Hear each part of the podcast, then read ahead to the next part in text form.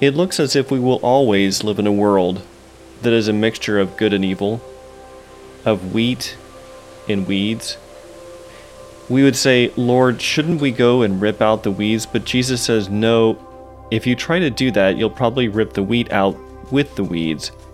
Let both grow alongside each other in the field until harvest. We need a lot of patience and humility to live with a field of both weeds and wheat in our own souls and with each other. Friends, always seek wisdom. Welcome to Weeds and Wheat.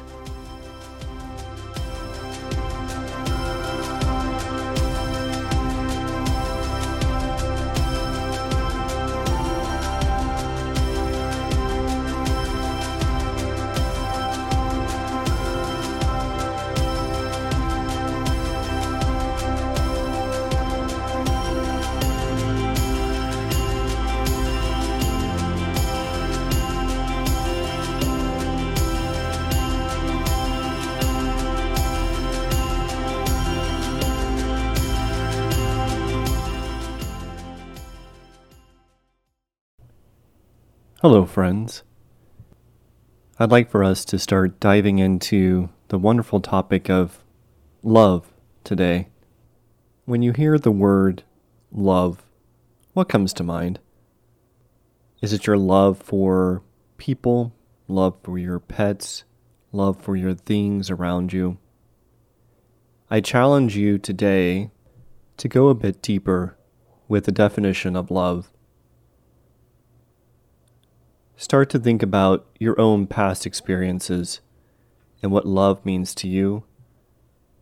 Even though we can describe bounds and bounds of love in our life with those around us, with experiences that we've had, my challenge for you in this episode is to dive into God's love, divine love for us love that has no limits, has no physicality, has no boundaries, love that flows through all of us as God's children.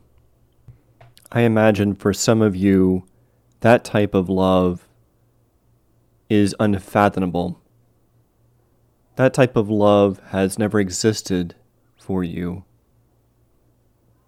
In this episode, I'm here to tell you that it exists for everyone. In this episode, we're going to dive a little deeper into our first topic of love.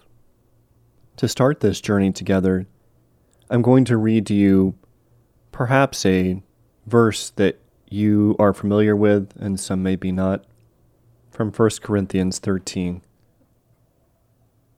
I may speak in tongues of men or of angels. But if I am without love, I am a sounding gong or a clanging cymbal. I may have the gift of prophecy and know every hidden truth. I may have faith strong enough to move mountains. But if I have no love, I am nothing. I may dole out all I possess or even give my body to be burnt. But if I have no love, I am none the better. Love is patient. Love is kind and envies no one. Love is never boastful, nor conceited, nor rude, never selfish, not quick to take offense. Love keeps no score of wrongs does not gloat over other men's sins, but delights in the truth. There is nothing love cannot face. There is no limit to its faith, its hope, and its endurance. Love will never come to an end. Are there prophets? Their work will be over. Are there tongues of ecstasy? They will cease. Is there knowledge? It will vanish away. In a word, there are three things that last forever faith, hope, and love, but the greatest of them all is love. Let's dive into that a little bit. Let's start in the beginning. I may speak in tongues of men or of angels, but if I am without love, I am a sounding gong or a clanging cymbal. Here we learn that no matter what we say to others out loud in our heads, if it's not with love, it is empty. If we do not express what we truly feel with the intention of love towards others, no one will hear me. Second part here I may have the gift of prophecy and know every hidden truth. I may have faith strong enough to move mountains, but if I have no love, I am nothing. Have you ever heard of someone who has so much advice, so much wisdom dole out, but approaches people the wrong way?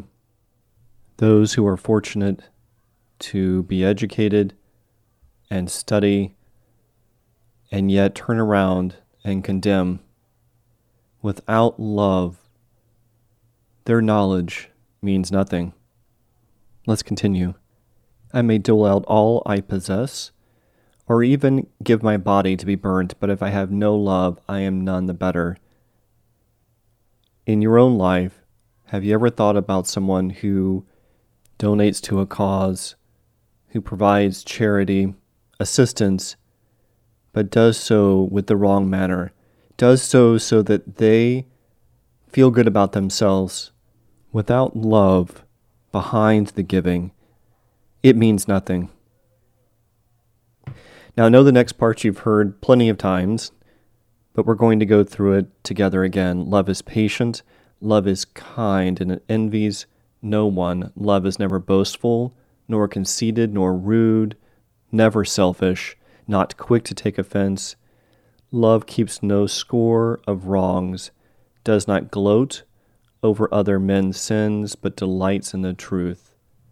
There is nothing love cannot face. There is no limit to its faith, its hope, and its endurance. Think about this fountain of love that is pouring from God right now for you. Yes, you, you, the sinner, you, the person who feels that you do not deserve love, God's love is there. Think of a huge picture in the sky that is pouring love for you. All that you need to do is be open to it. It's a simple, free gift of which we rarely avail. As you go about your day, your week, start to think about what you can melt away from this barrier, this fence that you have up that prevents that big picture in the sky from pouring love into your heart. Melt those barriers away. Chip away at the stone that may be preventing that cup from being filled. Remember that love is infinity and that God's love is waiting for you. Friends, my hope for you while listening to this podcast is that you fill your cup with God's love today, right now, or at least start, so that we may turn around and love our neighbor. I'm Jeff Clark Tosca. This is Weeds and Wheat. Thank you for listening.